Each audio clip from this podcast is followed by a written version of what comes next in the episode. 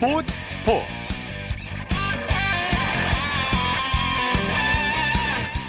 여러분 안녕하십니까? 일요일 스포츠 스포츠의 아나운서 조항리입니다. 먼저 이 소식부터 전해드려야겠네요. 세계 최강인 한국 여자 골프계 또 하나의 경사가 생겼습니다. 올해 미국 여자 프로골프 LPGA 투어로 석권한 여자 골프 세계 랭킹 1위인 고진영 선수가 LPGA 투어 올해의 선수 수상을 확정했습니다. LPGA 투어는 오늘 부산 기장군에서 끝난 LPGA 투어 BMW 챔피언십 성적에 따라 고진영 선수가 남은 세계 대회 결과에 상관없이 올해의 선수 수상자로 결정됐다고 밝혔습니다. 한국 선수가 LPGA 투어 올해의 선수를 받은 것은 박인비, 박성현과 유소연에 이어서 이번이 네 번째입니다. 지난해 LPGA 투어에 데뷔해서 신인왕을 차지했던 고진영 선수 2년 만에 최고의 선수가 받는 올해의 선수상을 수상했으며 이제는 명실상부한 세계 여자 골프 1인자로 우뚝 섰습니다. 축하드립니다.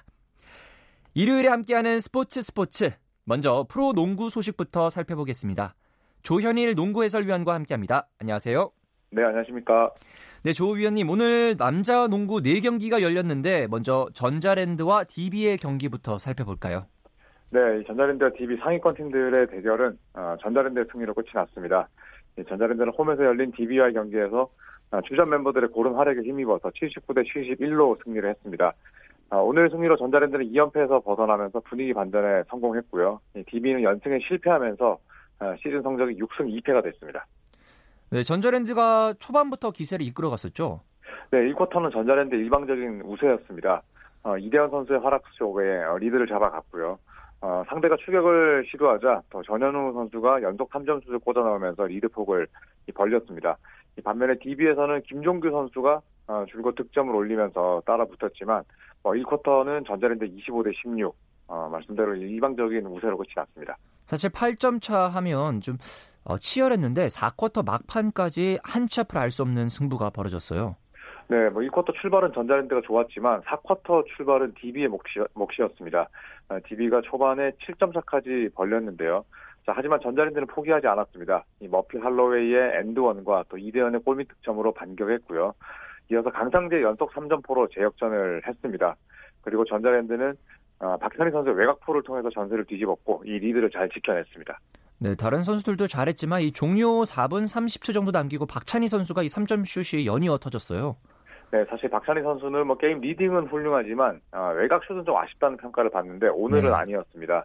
아, 박찬희 선수는 이 4쿼터에 아, 왼쪽 3점 슛으로 경기를 71대 70 원점으로 돌렸고요.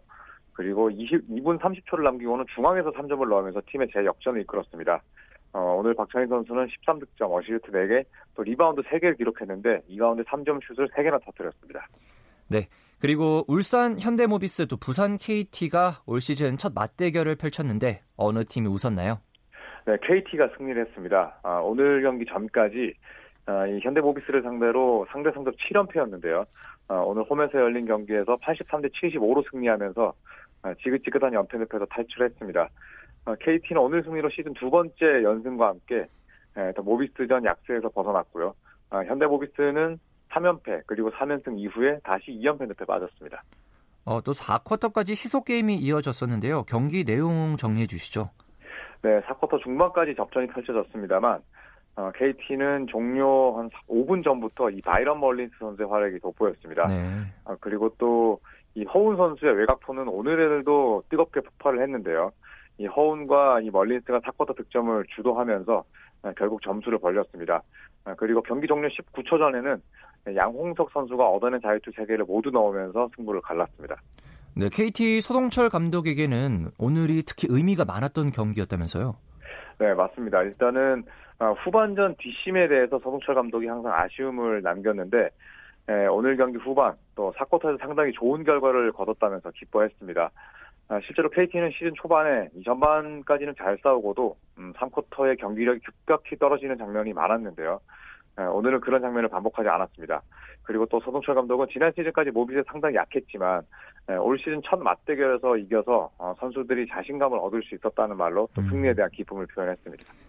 네, 어, 다음 경기 살펴보죠. 이 오리온과 삼성 점수 차이가 조금 났어요. 이번에 맞대결 어떻게 됐나요?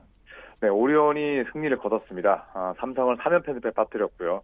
이 홈에서 열린 삼성과 1라운드 맞대결에서 92대 76으로 이겼습니다. 어, 오늘 승리로 오리온은 1라운드를 3승 6패로 마쳤고요. 어, 삼성은 6패째를 떠안으면서 또 3연패 늪에 빠졌습니다. 네, 어떤 선수가 특히 맹활약을 했나요? 네, 국가대표 출신 허일영 선수의 활약이 돋보였습니다. 네. 28득점 그리고 리바운드에 적극적으로 가담하는 선수답게 오늘도 5개 리바운드를 걷어냈습니다. 아, 그리고 올 시즌 다소 부진했다는 평가를 받았던 이승현 선수가 17득점을 올렸는데요.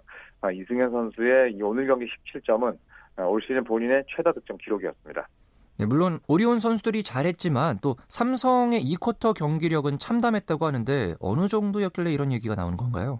네, 뭐 2쿼터를 보신 삼성 팬들이라면 상당히 좀 실망을 많이 하셨을 것 같습니다. 예. 아, 실책을 여러 차례 범했고 야투 성공률도 발목을 잡았는데요. 아, 2쿼터에만 삼성은 어, 득점을 7점밖에 올리지 못한 반면에 음. 턴오버가 무려 8개였습니다. 네, 한 경기에 나와야 할 이 실책 개수가 네, 10분 만에 쏟아졌습니다. 네. 어, 다음은 이제 KCC와 LG의 경기를 살펴보겠습니다. 지금 현재 LG가 2승 7패로 최하위를 기록하고 있는데요. KCC가 3연승을 거뒀네요. 네, KCC가 이 창원 원정에서 74대 어, 60으로 승리를 따냈습니다. 아, 이 KCC의 이 오늘 경기 승리는 상당히 의미가 있는데요. 어, 지난 4일 동안 그러니까 목요일부터 오늘 경기까지 4일 동안 무려 3경기를 펼치는 강행군이었습니다.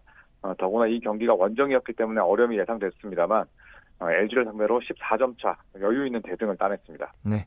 그렇다면 오늘의 수훈 선수를 든다면 누가 있을까요? 네, 국내 선수와 또 외국인 선수의 조화가 돋보였습니다. KCC의 에이스인 이정현 선수가 16득점, 또 어시스트를 무려 8개나 부렸고요. 또 정창영 선수가 13점을 보탰습니다. 그리고 NBA에서 뛰기도 했었던 이 조이 도시 11득점 리바운드 8개, 또 블락슛 2개로 KCC의 인사이드를 굳건히 지켜냈습니다. 네, 끝으로 여자 프로농구 소식 간략히 전해주실 게 있을까요? 네, 지난 시즌 챔프전에서 맞붙었던 두 팀의 대결이었죠. 이 KB스타즈와 삼성생명의 맞대결은 KB스타즈의 20점 차 승리로 끝이 났습니다. KB스타즈는 개막 3연승으로 단독 1위를 지켰고요. 삼성생명은 오늘 패배로 공동 2위가 됐습니다. 네, 오늘 소식 고맙습니다. 네, 고맙습니다. 지금까지 프로농구 소식 조현일 농구 해설위원과 함께 정리해드렸습니다. 이어서 프로 배구 소식 살펴보겠습니다. 스포츠 동아의 강산 기자 함께합니다. 강 기자님 안녕하세요. 네, 안녕하세요. 네, 먼저 남자부 경기부터 살펴볼게요. 이 우리카드가 KB 손해보험을 상대로 대역전극을 펼쳤죠. 네, 처음부터 끝까지 손에 땀을 쥐는 경기였습니다. 오늘 장충체육관에서 열린 게임에서 홈팀 우리카드가 KB 손해보험을 상대로 먼저 두 세트를 따낸 뒤 세 세트를 가져오는 저력을 뽐내면서 3대 2의 역전승을 거뒀습니다. 네, 우리 카드는 이제 4승 1패로 단독 선두에 올라섰는데요. 어, 이 3세트부터 우리 카드의 반격이 시작이 됐죠. 네, 우리 카드가 1세트와 2세트를 모두 뺏기면서 좀 어려움을 겪었습니다만 3세트부터 반격을 하면서 이전과 조금 달라진 저력을 뽐냈습니다. 3세트에서도 19대 21로 끌려가다가 막판 뒤집기에 성공하면서 기사 회생했고요. 음. 5세트에서는 11대 10에서 김홍정의 블로킹과 상대 범실을 시작으로 넉 점을 따내면서 승부에 마침표를 찍었습니다. 어, 어떤 선수들이 이 우리카드에 좀 기적을 이뤄낸 건가요? 네, 다양한 공격 루트를 십분 활용했죠. 펠리페 선수가 서브 득점 2개 포함 25득점, 나경복이 블로킹 3개 포함 21득점을 기록했고요. 살림꾼 황경민도 11득점에 공격 성공률 60%로 자기 역할을 해냈습니다. 또 하현용과 최석기의 센터라인도 6점씩을 보탰는데요. 확실히 전체적인 조직력을 앞세워서 유기적인 움직임을 보인 게 승리 요인이었습니다. 네, 아무래도 두 세트를 내줘서 그런 건지 우리 카드의 신영철 감독은 아직 우리 팀이 좀 발전하는 단계다 이렇게 겸손하게 얘기를 했네요. 네, 신영철 감독은 올 시즌 내내 기본기를 가장 강조하고 있습니다. 올, 오늘 승리에도 크게 들뜨지 않고 팀이 어느 정도 좋아졌다는 뜻이라고만 했는데요. 그러면서도 선수들이 끝까지 포기 않고 역전승을 일궈낸 점에 대해서 칭찬을 아끼지 않았습니다. 네, 반대로 도 KB 손해보험은 좀 뒷심이 부족했던 것 같아요. 사실 KB손해보험이 오늘 경기 포함 올 시즌 전 경기에서 풀세트 승부를 했고 예. 최근 세 경기에서는 모두 5세트 승부 끝에 패하면서 아쉬움을 남겼는데요. 음. 전체적인 경기력이 나쁘진 않지만 확실히 뒷심이 부족한 모습이 나오고 있어서 권순찬 감독도 서브 범실로 흐름이 넘어가면 분위기가 처진다고 조금 아쉬움을 드러냈습니다. 아하, 다음엔 또 좋은 경기력을 기대해 보겠습니다. 어, 여자부에서는 GS 칼텍스가 도로공사를 꺾고 2연승을 거뒀네요. 네, 김천에서 열린 여자부 경기에서는 GS 칼텍스가 도로공사를 세트 스코어 3대 1로 꺾고 2연승과 더불어서 선두 자리에 올랐습니다. 네, GS 칼텍스가 단독 선두. 이 초반부터 기선 제압에 성공을 했죠. 네, 오늘 경기 뭐 매 세트마다 분위기가 요동쳤죠. 1세트를 GS 칼텍스가 25대 21로 따내면서 기선 제압에 성공을 했는데 2세트를 또 21대 25로 뺏기면서 어허. 한 치 앞도 알 수 없는 승부가 이어졌죠. 그러면 승부는 또 언제 이렇게 갈렸을까요? 3세트를 따낸 GS 칼텍스가 후반 분위기를 장악했습니다. 네. 3세트 초반에 15대 6으로 달아나는 등 57%의 팀 공격 성공률을 보이면서 26%에 그친 도로공사를 압도했고요. 특히 3세트에서 범실을 단 하나밖에 저지르지 않은 덕분에 안정적으로 경기를 운영할 수가 있었죠. 네. 또 GS 칼텍스가 또 공격 쪽도 물론 훌륭했지만 블로킹 라인에서도 위력을 발휘했어요. 네, 확실히 GS 칼텍스가 한층 탄탄해진 전력을 자랑하고 있는 게 센터 라인의 높이와도 관계가 있는데요. 오늘도 높이에서 상대를 압도했습니다. 한수지가 4개, 러치가 3개, 김유리와 강소휘가 2개씩의 블로킹을 잡아내면서 도로공사의 쌍포였죠. 테일러와 박정아의 공격을 효과적으로 차단한 것이 주요했습니다. 네. 그러면 또 공격 쪽도 한번 살펴봐야 될 것 같은데 어떤 선수들이 팀의 승리 또 득점을 이끌었나요? 네, 확실히 GS 칼텍스 삼각편 대의 위력이 대단한데요. 러치가 25득점에 공격 성공률 46.8%, 강소희가 19득점에 57%, 이소영이 14득점에 35%의 공격 성공률을 기록하면서 차상현 감독의 기대에 완벽하게 부응했습니다. 일단 팀 공격 성공률이 44%까지 나온 덕분에 상대적으로 수월하게 경기를 풀어갈 수가 있었습니다. 네. 오늘 소식 고맙습니다. 감사합니다. 지금까지 프로 배구 소식 스포츠 동아의 강산 기자와 정리해드렸습니다.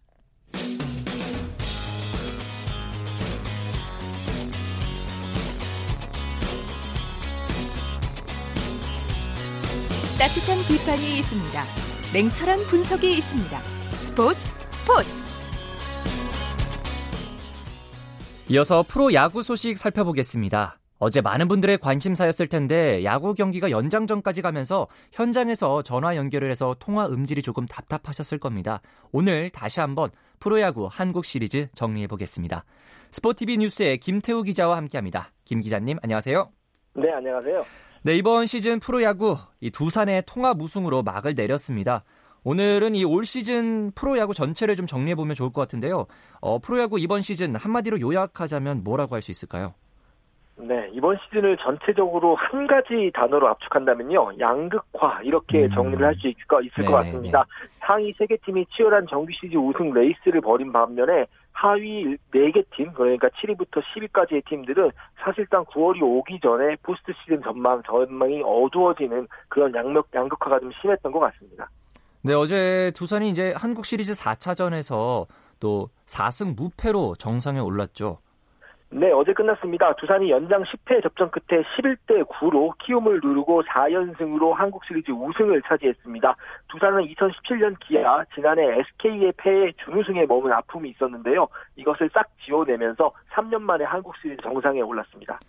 또 4승 무패였긴 하지만 사실 어, 경기가 재미없었던 건 아니었어요. 이 두산과 키움 매 경기마다 놀라운 집중력으로 명승부를 펼쳤습니다. 맞습니다. 키움도 준 플레이오프와 플레이오프를 말 그대로 파죽 기세로 통과하고 올라온 기세가 있었습니다. 이번 한국 시리즈에서도 비록 시리즈 전적은 4전 전패였지만 3번이나 선취점을 뽑고 이 두 점 차 이내의 승부를 3번이나 벌이는 등 대등하게 맞섰는데요. 하지만 키움의 이 기세를 두산의 경험과 집중력이 꺾은 시리즈다 이렇게 평가할 수 있겠습니다. 특히 두산은 홈에서 열린 1, 2차전에서 모두 끝내기 승리를 거뒀고요. 4차전에서도 5점을 뒤지고 있었지만 기어이 경기를 뒤집는 저력을 과시했습니다. 사실 두산이 시즌 초반에는 저는 이 선두 싸움에서 좀 멀어진 줄 알았는데 또 후반에 무서운 상승세로 한국 시리즈 직행 티켓을 따냈었죠. 맞습니다. 아무래도 주축 선수들의 부상도 좀 있었고 양희지 선수가 빠지면서 전력이 좀 약화된 측면도 있었는데요. 게다가 SK의 승률이 아주 높아서 추격이 어려워 보이는 상황이었습니다. 하지만 천천히 따라붙었고요. 정규 시즌 마지막 경기에서 극적인 역전 끝내기 승리를 거두면서 SK를 상대 전적에서 누르고 2년 연속 정규 시즌 우승을 차지했습니다. 네, 이 선수들 한명한 명이 이렇게 눈물을 흘리면서 인터뷰를 하는 모습이 참 기억이 남는데 특히 MVP를 수상한 오재원 선수 이 정규 시즌에는 별다른 활약을 못했다고 말을 할 수도 있을 것 같은데 이 코리안 시리즈에서는 팀을 구해냈습니다. 맞습니다. 오재원 선수의 올 시즌 정규 시즌 타율이 1회 1할대입니다. 어, 믿기지 않는 성적인데요. 예. 어, 그렇게 봤는데 역시 한국 시리즈에서는 달랐습니다. 2차전 역전 끝내기에 발판이 된 2루타를 쳤고요. 4차전에서는 3안타를 몰아치면서 데일리 MVP까지 수상을 했습니다. 오재현 선수는 포스트 시즌 통산 82안타를 기록했는데요. 이제 역대 2위까지 올라섰습니다. 네, 또 어떤 선수 이야기를 할 수 있을까요? 어, 박세혁 선수는 없이는 좀 힘든 시즌이었다. 뭐 이렇게 얘기할 수도 있을 것 같아요. 맞습니다. 지난해까지 두산의 주전 포수였던 양은지 선수가 올 시즌 앞두고 NC로 이적을 했잖아요. 공백이 도드라질 수밖에 없는 상황이었는데 박세혁 선수가 준비된 주전 선수답게 팀을 잘 이끌었다 이렇게 봐야 할 것 같습니다. 포스 시즌에서도 맹활약을 펼치면서 우승 포수라는 타이틀을 달았습니다. 예. 또 외국인 선수들도 또 큰 역할을 해줬었죠. 맞습니다. 조시 린드블럼 선수는 올 시즌 최고의 선발 투수다 이렇게 봐도 과언이 아닐 것 같고요. 지금 메이저리그 쪽에서의 관심도 굉장히 뜨겁습니다. 음. 여기에 두산이 최근 몇 년간 외국인 타자에서 재미를 좀처럼 못 봤었는데 호세 페르난데스 선수가 거의 200안타에 가까운 맹타를 휘두르면서 모처럼 두산의 얼굴에 미소가 돌았습니다. 네. 또 두산 하면 타격이 강한 팀이라는 이미지가 있는데 이번 시즌에는 또 마운드가 우승의 발판이 돼줬어요. 맞습니다. 외국인 투수 외에도 이영하 선수가 확실하게 삼선발 몫을 해주면서 한 단계 성장한 모습을 보여줬습니다. 불안했던 불펜에서는 함덕주 선수가 버팀목 역할을 했고요. 양의지 선수의 보상 선수로 입단한 이영범 선수가 기대 이상의 맹활약을 펼치면서 힘을 낼 수 있었습니다. 네, 타격과 또 마운드까지 얘기를 했는데 수비 얘기 안 할 수가 없겠죠. 또 물샐 틈 없는 수비 누가 이렇게 활약을 많이 했을까요? 맞습니다. 뭐 강한 수비야 두산의 트레이드 마크 아니겠습니까? 네, 오늘 올해도 다르, 다르지 않았던 것 같고요. 김재호, 오재원 선수의 키스톤 콤비에 정수빈 선수가 중견수에 자리 잡은 외야 수비도 좋았습니다. 예. 여기에 양의지 선수의 빈자리를 박세혁 선수가 잘 메우면서 전체적인 수비력을 유지할 수 있었습니다. 네, 또 선수들 얘기를 해봤으니까 이제 마지막으로 김태형 감독 리더십 한번 살펴보지 않을 수 없을 것 같아요. 맞습니다. 김태형 감독은 부임 이후에 계속 한국 시리즈에 나가고 있습니다. 네. 사실 뭐 한 번 정도는 운이라고 볼 수 있어도 이처럼 이렇게 계속 상위권에 머무는 것은 역시 김태형 감독의 리더십이 대단하다 이렇게 볼 수 있겠는데요. 김태형 감독은 기본적으로 용장에 가까운 스타일이지만 최근에는 데이터 등을 접목하는 등 시즌 운영이 점차 물이 오르고 있다는 평가를 받고 있습니다. 네, 가을 야구의 또 다른 주인공이 있죠. 키움. 준우승에 머물긴 했지만 참 아, 잘해줬습니다. 전력도 아주 막강해졌고요. 맞습니다. 4패를 하기는 했지만 경기 내용은 거의 대부분 다 팽팽했었습니다. 키움도 선전했다고 봐야 할 것 같고요. 준 플레이오프에서 LG, 플레이오프에서 SK를 연파하면서 2014년 이후에 처음으로 한국 시리즈에 올랐습니다. 어, 키움은 어, 젊은 선수와 또 베테랑 선수 간의 신구 조화가 아주 잘 이루어진 것 같기도 해요. 맞습니다. 마운드부터가 그런데요. 오주원, 김상수 선수와 같은 베테랑들이 있는가 하면 안우진, 이승호 선수와 같은 아주 젊은 선수들도 있었습니다. 타선은 박병호 선수를 위시로 질서가 아주 잘 잡혀 있는 타선을 구축을 했었습니다. 네, 또 비록 어, 키움이 우승은 못했지만 타선의 어떤 폭발력만큼은 사실 키움이 최고였다. 뭐 감히 이렇게 말할 수도 있을 것 같은데요. 맞습니다. 올 시즌 타이틀 홀더들이 가장 많은 팀이 키움입니다. 박병호 선수는 홈런왕이었고요. 예. 샌디 선수는 타점왕, 김하성 선수는 득점왕이었습니다. 특히 이정호 선수가 시리즈 내내 맹타를 휘둘렀고요. 샌디 김하성 선수가 한국 시리즈에서 부진했던 것은 좀 아쉽지만 정규 시즌에서는 최고의 하락을 보여줬습니다. 네, 또 끝으로 이제 프로 야구 한국 시리즈에서 맹활약한 선수들이 이번에 또 야구 대표팀, 한국 대표팀에 새로 합류를 했죠. 맞습니다. 오늘 최종적으로 발표가 났습니다. 부상을 당한 NC 구창모 선수를 대신해서요. 자완인 키우민 이승호 선수가 발탁이 됐고요. 원래 명단에 있었지만 컨디션이 썩 좋지 않았던 키움의 한현희 선수를 대신해서 두산의 이용찬 선수가 새롭게 붙었습니다. 이제 두산과 키움 선수들이 합류를 하면 대표팀은 완전체가 되는데요. 오는 29일 상무와 평가전이 있고요. 그리고 다음 달 1일과 2일 푸에토리코와의 평가전을 하면서 팀워크를 점검하게 됩니다. 네, 가을 야구가 끝난 아쉬움을 달래볼 수 있을 것 같습니다. 오늘 소식 고맙습니다. 네, 감사합니다. 프로야구 소식 지금까지 스포티비 뉴스의 김태우 기자였습니다. 이어서 국내외 축구 소식을 살펴보겠습니다. 베스트 11의 손병아 기자와 함께합니다. 안녕하세요. 네, 안녕하세요. 네, 손 기자님, 이 17세 이하 FIFA 월드컵 우리 시간으로 오늘 개막했죠? 네. 국제축구연맹 피파가 주관하는 가장 낮은 연령대 월드컵인 17세 이하 월드컵이 우리 시간으로 오늘 아침 축구의 나라 브라질에서 개막했습니다. 예, 오늘은 개최국 브라질이 속한 A조와 B조의 4경기가 열렸습니다. 먼저 A조에서는 개최국이자 우승 후보인 브라질이 캐나다를 4대1로 꺾고 첫 경기를 승리를 장식했고요. 같은 조의 앙골라는 뉴질랜드를 2대1로 제압하고 첫 승을 달성했습니다. B조에서는 이 연령대에서 강한 면모를 보이는 아프리카의 나이지리아가 헝가리를 4대1로 물리쳤고요. 에콰도르는 호주를 2대1로 제압하면서 상쾌하게 출발했습니다. 네, 우리나라는 이제 C조, D, C조에 속해 있으니까 내일 이 경기가 열리죠. 네, 우리나라 C조에 속해 있는데요. 우리 시각으로 내일 아침 8시 IT를 상대로 대회 첫 승에 도전합니다. 네. 네, 우리나라 이 경기에서 가능한 많은 골을 넣고 대승해야 16강 진출 가능성이 높아집니다. 뭐 반드시 대승해야 될 그런 경기입니다. C조의 또 다른 국가들이죠. 프랑스와 칠레의 경기는 우리 경기 시간보다 3시간 빠른 내일 새벽 5시에 시작합니다. 이 내일은 D조의 경기도 함께 열립니다. 새벽 5시엔 미국과 세네갈의, 경, 세네갈의 경기가 시작하고요. 8시엔 일본과 네덜란드의 조별라운드 첫 번째 경기가 킥오프합니다. 네, 프랑스, 칠레, IT와 한 조에 속해 있군요. 또 응원하겠습니다. 네. 경기 시작을 하루 앞둔 오늘 공식 기자회견이 열렸는데요. 이 김정수 감독은 또 어떤 출사표를 던졌나요? 네, 김정수 17세 이하 대표팀 감독은 상대보다는 우리 팀 자체에 집중하겠다는 출사표를 던졌습니다. 네. 김 감독 오늘 열린 공식 기자회견에서 같은 조에 속한 상대들이 만만치 않다면서 그러나 상대보다는 우리가 어떻게 준비하고 가진 실력을 잘 발휘할 수 있는지가 중요하다면서 팀의 내부 결속을 다지는 데 주력하겠다는 그런 뜻을 피력했습니다. 김 감독 대한축구협회 전임 지도자로 활동하며 그동안 낮은 연령대 선수들을 지도해왔는데요.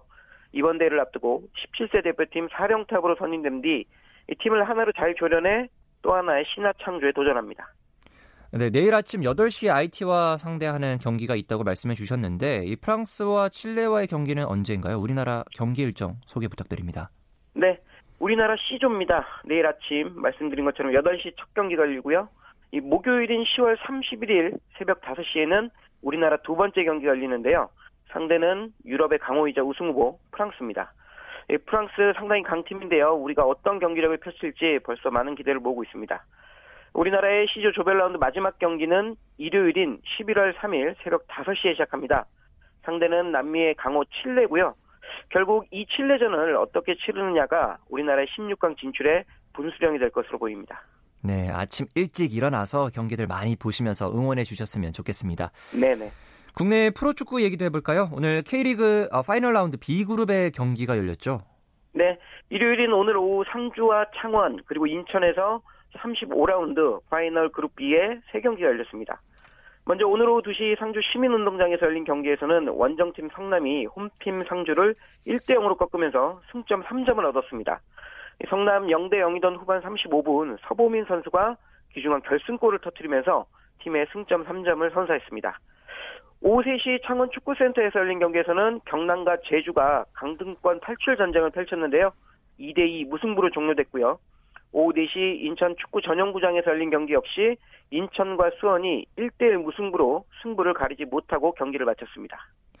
네, 오늘은 좀 경기 결과 외에도 어, 이 유상철 감독의 어떤 건강이 안 좋다는 보도가 이어졌는데 팬들의 응원이 참 인상이 깊었어요. 네. 이 유상철 인천 감독이 최근 건강이 악화돼 힘든 시간을 보내고 있는데요. 오늘 오후 4시 인천 축구 전용구장에서 열린 경기에서는 이 팬들의 많은 응원이 이어졌습니다. 예, 경기장 곳곳에는 유 감독의 쾌유를 기원하는 걸개가 올렸고요. 유 감독이 하루빨리 병마를 이겨내기를 기원하는 목소리가 여기저기서 울려 퍼졌습니다. 특히 이날 경기 전반 6분에는 약 1분 동안 팬들의 기립박수가 이어졌는데요. 네네네. 네, 네. 이는 유 감독이 현역 시절 6번을 달고 가장 많이 아. 달고 뛰었기 때문입니다. 그래서 경기장을 찾은 많은 팬들이 한마음으로 박수를 치며 유 감독이 건강한 모습을 되찾길 바랬습니다. 아, 저는 보면서 그 이유가 궁금했었는데 6번을 많이 달고 뛰었기 때문에 네, 그랬었군요. 네, 오늘 이 경기를 치른 수원의 이임생 감독은 또 유상철 감독과 각별한 사이라면서요. 네. 이 1971년생인 이임생 감독과 유상철 감독은 절친한 친구 사이입니다. 프로는 물론이고 대표팀에서도 오랫동안 함께 활약했고요. 이 감독은 그런 유 감독의 건강이 악화됐다는 소식을 들은 후 아무 생각도 나지 않았다고 이렇게 밝혔, 습니다 네. 이 감독 아무 생각도 안 나고 아무 말도 할 수 없었다며 그냥 안아주는 것밖에 할 수 있는 게 없었다고 이렇게 말하면서 눈물을 흘렸습니다. 그러나 이 감독은 인천전에서 이, 이 감독이 그러면서 인천전에서 수원이 골을 넣더라도 과도한 골 세레머니나 기쁨 표출은 자제하라고 했 는데요. 실제로 오늘 수원이 타가트 선수가 골을 넣고도 이 세레머니나 음. 기쁨을 좀 자제하는 그런 모습을 보이며 유 감독과 인천을 배려했습니다. 정말 많은 이가 유 감독의 쾌유를 기원하고 있는데요. 하루빨리 건강한 모습을 되찾았으면 하는 바람입니다. 네, 어, 35라운드가 끝난 이 K리그 일, 어, 순위를 정리해 주시죠. 네, 현재까지 선두는 여전히 울산입니다. 울산 어제 열린 경기에서 강원을 2대1로 꺾으면서 승점 3점을 획득했고요. 2위 전북이 서울과 비기는 바람에 승점 차이를 3점으로 벌리며 1위 자리를 지켰습니다. 이 3위는 전북과 어제 경기에서 비긴 서울이고요. 4위는 여전히 대구, 5위와 6위는 각각 강원과 포항이 자리하고 있습니다. 이 오늘 경기를 치르는 파이널 B그룹에는 상주가 7위고요. 수원과 성남이 각각 8위와 9위에 랭크되어 있습니다. 예, 그리고 아직 강등팀이 결정되지 않은 채 강등권 싸움을 하고 있는 10위부터 12위까지는 순서대로 인천, 경남, 그리고 제주가 위치하고 있습니다. 네, 마지막으로 내일 새벽 열릴 이 손흥민 선수의 경기 간략하게 설명 부탁드리겠습니다. 네, 내일 새벽 1시 30분입니다. 손흥민 선수가 속한 토트넘이 우리 시각으로 내일 새벽 1시 30분에 시작하는 리버풀전에 출전할 것으로 보입니다. 현재 리버풀 9경기를 치르는 동안 8승 1무, 무패로 1위를 질주하고 있고요. 토트넘은 3승 3무 3패로 리그 10위에 처져 있습니다. 두 팀 올 6월에 열린 유럽 축구연맹 챔피언스 리그 결승전에서 만났었죠. 그때 리버풀이 2대 0으로 승리하면서 우승했었는데요. 그 이후 약 5개월 만에 리턴 매치가 열리는 셈입니다. 이번 경기는 리버풀이 객관적인 전력은 앞서지만 토트넘이 챔피언스 리그 결승전 패배의 아픔을 설욕할 수 있을지도 중요한 관전 포인트로 꼽힙니다. 네, 오늘 소식 고맙습니다. 네, 고맙습니다. 국내외 축구 소식 베스트 11의 손병하 기자와 살펴봤습니다. 쳤다 하면 홈런이고 슛 골이고 각본 없는 한편의 드라마 그것이 바로 그것이 바로 손에 잡힌 우승 트로피. 목에 걸린 그 배달 너와 내가 하나 되는 그것이 바로 그것이 바로 그것이 바로 꿈꾸던 스포츠 꿈꾸던 스포츠. 꿈꾸던 스포츠.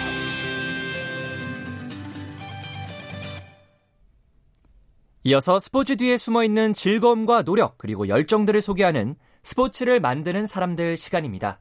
이혜리 리포터와 함께합니다. 어서 오세요. 네, 안녕하세요. 네, 반갑습니다. 오늘 네. 어떤 분을 만나고 오셨나요? 네, 오늘은 한국 프로축구 연맹에서 진행하고 있는 축구 산업 아카데미 현장에 다녀왔는데요. 이 교육은 서울 종로구에 위치한 축구회관에서 일주일에 한 번씩 토요일마다 진행되고 있습니다.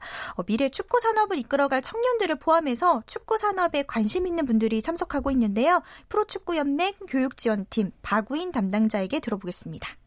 축구산업 아카데미는 프로축구연맹 교육 사업 중에 가장 자랑할 수 있는 사업이라고 자부할 수 있는데요. 저희 아카데미는 이제 축구 관련을 포함한 스포츠 산업의 취업을 희망하는 대상자를 위한 교육 과정입니다. 총 15주 동안 다양한 강의와 토론을 통해서 축구 산업에 관한 다양한 이론과 실무 지식을 접하고 새로운 생각을 공유해서 그 발전 방안을 모색하는 것을 목표로 하고 있습니다. 그래서 15주간 이제 수강생들은 개인과 그룹으로 관련 프로젝트를 기획해서 본인에게 적합한 취업 분야를 탐색하게 됩니다. 네, 그럼 축구 산업 아카데미에는 뭐 축구 선수분들이 주로 강사로 참여하시는 건가요? 선, 선수로 활동했던 분들도 예. 참여를 하고 있고요. 특히나 그 축구 산업에 관련된 현직 종사자들이 있습니다. 네. 뭐 감독님도 어, 계실 수 있고 또는 리그의 구단 운영주가 또 참여하기도 하는 등 이렇게 스포츠 산업과 스포츠 마케팅 또는 유소년 육성과 구단의 마케팅 활동 등 전반적으로 축구 산업에 필요한 내용들만 쏙쏙 골라서 배우게 되는데요.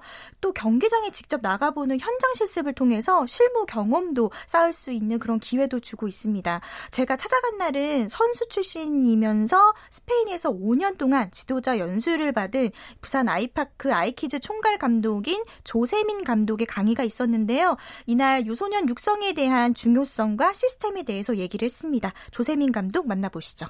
우리나라 2000년 월드컵 때도 사실 수비 단계에서의 퍼포먼스 때문에 이런 장점을 살릴 수 있는 플레이 스타일을 가진 지도자가 제일 적합하지 않을까 이렇게 생각합니다. 스페인 유스 시스템은 이러한 형태로 진행이 되고 있고 우리나라 대한축구협회와 프로축구연맹에서는 그러한 간격을 좁히기 위해서 여러 가지 프로젝트를 진행을 하고 있다라고 설명을 드리고 있습니다. 강의를 하면서 참 에너지를 좀 많이 받아가는 것 같습니다. 이제 축구 산업으로 뛰어들려고 하시는 준비하시는 분들인데 아 나도 스페인으로 축구 지도자 유학을 떠날 당시에는 초심을 저러한 마음을 먹고 있었지 않았는가 강연을 하면서 초심으로 되돌아갈 수 있는 시간이 된다고 생각을 합니다. 네, 꼭 축구 선수가 아니더라도 축구를 좋아하시는 분들은 축구 관련 일을 또 하고 싶어 하시는 분들이 많을 것 같은데 네. 이 수강생들이 참 많은 것을 배울 수 있을 것 같아요. 네, 맞습니다. 그래서 강의가 끝나고 질문 시간이 있었는데요. 그때도 수강생들이 질문이 끊이지 않을 정도로 정말 열띤 토론과 또 궁금증을 이야기하고 들어보고 그런 시간이었는데요. 그렇다면 수강생들의 반응은 어떤지 직접 들어봤습니다. 추승민이라고 합니다. 제가 또 유소년 쪽에도 관심이 많았거든요. 마케팅 아니면 유소년 쪽 그런 쪽에 관심이 많았어가지고 굉장히 재밌게 들었습니다. 축구 산업 아카데미가 지식의 깊이를 좀 더해주는 것도 있고요. 확실히 이런저런 좀 이점이 많은 것 같습니다. 저는 전병수라고 하고요. 현장에서 일하시는 분들 얘기 듣는 것도 너무 좋거든요. 여러 분야의 사람들이 와서 축구 하나라는 공통 주제를 가지고 너무 많은 얘기를 하는 거예요. 더 많은 전문가들이 있으니까 나도 더 한 발짝 더 뛰어야 되는구나라는 생각을 하면서 한 주 한 주 기다려요.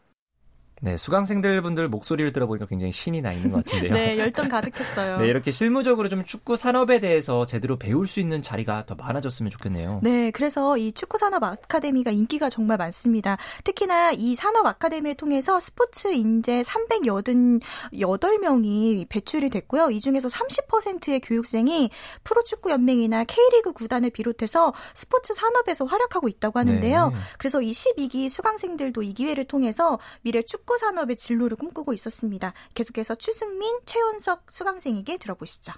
축구는 결국엔 제가 가고 싶어하는 종착지거든요. 축구 산업 아카데미를 끝까지 열심히 참여할 거고 여기서 최대한 많이 얻어가고 싶습니다. 최원석이라고 합니다. 산업 안에 들어가지 않으면 모르는 그런 실무적인 내용들을 참 많이 알려주세요. 다양한 분야에서 경험하신 분들이 자기 에피소드도 얘기해 주시고 생각이 많이 넓어지는 것 같아요. 얘기하면 할수록. 축구 산업에 대해 고민을 많이 해보는 시간을 갖고 싶어요. 어떻게 하면 우리나라 축구 산업이 더 발전할 수 있을까 이런 고민을 많이 하다 가고 싶습니다. 다 같이. 이 축구산업 아카데미는 오는 12월 14일까지 진행되는데요. 해마다 이 아카데미가 진행되고 있는데 이 아카데미를 통해서 스포츠 인재도 배출되고 더불어서 K리그가 더 탄탄하게 성장하는데 그 역할을 해주길 기대해 보겠습니다. 네, 좋은 소식 고맙습니다. 스포츠를 만드는 사람들, 지금까지 이혜리 리포터였습니다. 네, 감사합니다. 이어서 한 주간 이슈가 됐던 스포츠계 소식을 집중 분석해보는 최동호의 스포츠 칼럼 시간입니다. 이 체육계에 만연한 폭력과 성폭력을 방지하기 위한 국민체육진흥법 개정안, 일명 체육계 성폭력 방지법이 추진되고 있는데요. 국회에서 아직도 통과되지 않고 있다고 합니다. 그래서 오늘은 스포츠 평론가 최동호 씨와 함께 이 문제에 대해서 살펴보도록 하겠습니다. 안녕하세요. 예, 안녕하세요. 네, 지금 국민체육진흥법 개정안이 법제사법위원회 상정조차 되지 않았다면서요. 어, 예, 그렇습니다. 이 잠깐 그 배경을 짧게 말씀을 드리면은요. 네. 지난해 말에 이 스포츠 미투를 계기로 해서 스포츠계의 성폭력과 폭력 또 이 각종 비리 등이 폭로가 됐을 때 우리 온 국민이 아직까지도 올림픽 메달리스트들이 맞으면서 운동을 하느냐고 분노를 했었죠. 네네. 예, 당시 이제 그 당시에 이제 국회의원 11명이 가해자 처벌 또 피해자 보호 재발 방지 등을 위해서 이제 각자가 법안을 발의했거든요. 이 11명의 의원들이 발의한 법안을 조정하고 통합해서 마련한 것이 이제 국민체육진흥법 개정안입니다. 이걸 두고서 이제 통상 체육계 성폭력 방지법이라고 얘기를 하거든요. 근데 이, 보- 이 법안이 이 법제사법위원회에 상정도 되지 못했고요. 불과 1년 전입니다. 이 스포츠 개혁이 이슈로 떠올랐을 때 너도 나도 고치겠다라고 이 법률안을 발의를 했는데 1년이 다가도록 이 체육계 성폭력 방지법이 법제사법위원회에 상정조차 안 된다는 게 이게 참 말이 안 되는 얘기죠. 네, 저는 사실 1년 전 얘기라고 하시니까 예. 이루어졌는 줄 알았습니다. 사실 이 법제사법위원회에 아직까지 상정조차 되지 않았다는 거 어, 특별한 이유가 있을까요? 어, 지난 24일에 문화체육관광위원회 더불어민주당 의원들이 이 국민체육진흥법 개정을 방해한 자유한국당에 깊은 유감을 표시한다 이런 성명을 발표했거든요. 예. 그러니까 민주당 의원들의 얘기에 따르면은 네, 자유한국당이 심도 있게 논의되지 못했다는 이유로 이 법사위 상정을 방해해서 결국 음. 무산이 된 거다 이렇게 이제 얘기가 되고 있습니다. 어, 그 심도 있게 논의되지 못했다. 이게 무슨 뜻일까요? 어, 민주당 의원들의 주장대로라고 한다면은 이 심도 있게 논의되지 못했다는 것을 좀 받아들이기가 어렵거든요. 왜냐하면은 이 체육계 비리나 성폭력, 폭력 문제는 이 스포츠 미투에서만 부각된 게 절대 아니고요. 이제 그동안 한 근 10여 년 넘게 비리 근절, 성폭력, 폭력 방지를 위해서 많이 논의를 해왔거든요. 그렇죠. 예, 그리고 이제 그리고 이 문체위에서 법안을 논의할 때 오히려 이 자유한국당의 박인숙 의원이 법안 소위 위원장을 맡기도 했습니다. 또 이 성폭력과 폭력 반지 문제가 이해관계가 첨예하게 얽힌 문제도 아니고요. 그렇게 복잡하거나 어려운 문제도 아니거든요. 그런데 이제 와서 심도 있게 논의되지 못했다라고 말하는 건 말하는 거는 좀 이해하기가 어렵다라고 보고요. 솔직하게 말씀을 드리면 이 스포츠 인권 보호를 위한 의지가 있는지 이조차 좀 의심스러운 거죠. 어, 다시 좀 원론적인 얘기를 하자면요. 이 예. 국민체육진흥법을 개정한 체육계 성폭력 방지법 이게 어떤 내용을 담고 있나요? 자, 우선은 이 성폭력과 폭력을 행사한 지도자의 자격 취소나 이 자격 정지 요건을 강화했고요. 또 이 스포츠 공정성 확보와 체육인 인권 보호를 위한 스포츠 윤리센터 신설이나 어, 성폭력과 폭력 예방 교육 또 실태 조사 강화 등이 이제 주요 내용이거든요. 예, 다시 한번 말씀드리면은 자, 이 내용들 지난 10여 년간 계속 논의된 내용이고요. 여야의 입장 차이에 따른 정쟁의 요소도 전혀 없다고 봅니다. 어, 또이 스포츠 미투 국면에서 온 국민이 열망할 정도로 국민적 합의도 이뤄냈다라고 보기 때문에 이, 이 자유한국당이 주장하는 이 심도 있는 논의가 부족한 건지 아니면 논의가 아니라 또 다른 정치적인 계산 때문에 이 체육계 성폭력 방지법 통과를 저지하는 건지 정말 궁금하기도 하고 묻고 싶기도 합니다. 네, 말씀을 들어보니까 좀 답답한데요. 이 스포츠 미투 당시에 정말 많은 얘기들이 오고 갔고 개혁을 하겠다는 다짐이 있어서 저는 사실 또 많은 게 바뀌었을 줄 알았어요. 그런데 예. 어, 별로 변한 게 없나 보네요. 어, 지금 돌아서 보면은 예. 그동안 아무것도 변한 게 없고 또 이뤄낸 것도 없다라고 볼 수도 있거든요. 근데 기억을 되돌려 보시면은 이 스포츠 미투 국면일 때 문체부 장관하고 또이 교육부총리까지 나섰고요. 여기에 대통령까지 나서서 이 스포츠계를 개혁하겠다고 분명히 얘기했었거든요. 그, 또 지난 1월에 열렸던 이 당정 협의에서 올해 2월 중으로 어, 체육계 성폭력 방지법을 통과시키겠다라고 밝히기도 했었습니다. 네, 그런데 아직까지도 이제 법사위에 상정조차 못하고 있는 거고요. 이유야 어찌됐던 이런 걸 보면은 집권 여당도 반성을 해야 된다라고 보는 거죠. 네, 또 체육계도 힘을 보태야 되지 않을까 싶은데요. 어, 예. 다시 한번 또 국민의 관심을 촉구하고 또 여론의 힘을 보여주는 게 필요할 것 같기도 합니다. 아, 절대적으로 필요하다고 보거든요. 그러니까 체육계에서는 일단 이 스포츠 문화 연구소가 내일 이 국회를 규탄하는 성명서를 발표할 예정이고요. 어, 체육계 스스로가 여론을 모아서 이 국회를 압박할 필요성 필요성도 있다라고 보는데 어, 체육인들이 국민의 관심을 불러일으키고 또 여론 압박도 해서 이 체육계 성폭력 방지법 통과를 위해서 노력을 해야지 된다. 체육인 스스로도 노력을 해야지 된다. 이런 점도 좀 강조는 하고 싶습니다. 네, 고맙습니다. 예, 고맙습니다. 아, 최동호의 스포츠 칼럼 지금까지 스포츠 평론가 최동호 씨와 이야기 나눠봤습니다. 끝으로 스포츠 단신 전해드리겠습니다. 국내 유일의 미국 여자 프로골프 LPGA 투어 정규 대회로 열린 BMW 레이디스 챔피언십에서 장하나 선수가 우승을 차지했다는 소식 다시 한번 말씀드립니다. 이 장하나 선수는 부산 LPGA 인터내셔널 골프장에서 열린 대회 마지막 라운드에서 재미 교포 대니엘 강을 연장 승부 끝에 물리치고 정상에 올랐습니다. 2017년 LPGA 투어 생활을 접고 국내로 복귀한 장하나 선수는 2017년 2월 호주 여자 오픈 우승 이후 2년 8개월 만에 LPGA 투어 통산 5승째를 기록했습니다. 피겨스케이팅 여자 싱글 기대주 유영 선수가 시니어 그랑프리 데뷔 무대에서 메달 획득에 성공했습니다. 유영 선수는 캐나다 브리티시 컬럼비아주 켈로나에서 열린 2019-2020 시니어 그랑프리 2차 대회 2019 스케이트 캐나다 인터내셔널 여자 싱글 프리스케이팅에서 메달 획득에 성공했습니다. 네, 오늘 준비한 소식은 여기까지입니다. 내일은 8시 30분부터 김종현 아나운서가 재미있는 스포츠 이야기 준비해서 찾아오겠습니다. 지금까지 아나운서 조황리였습니다. 스포츠 스포츠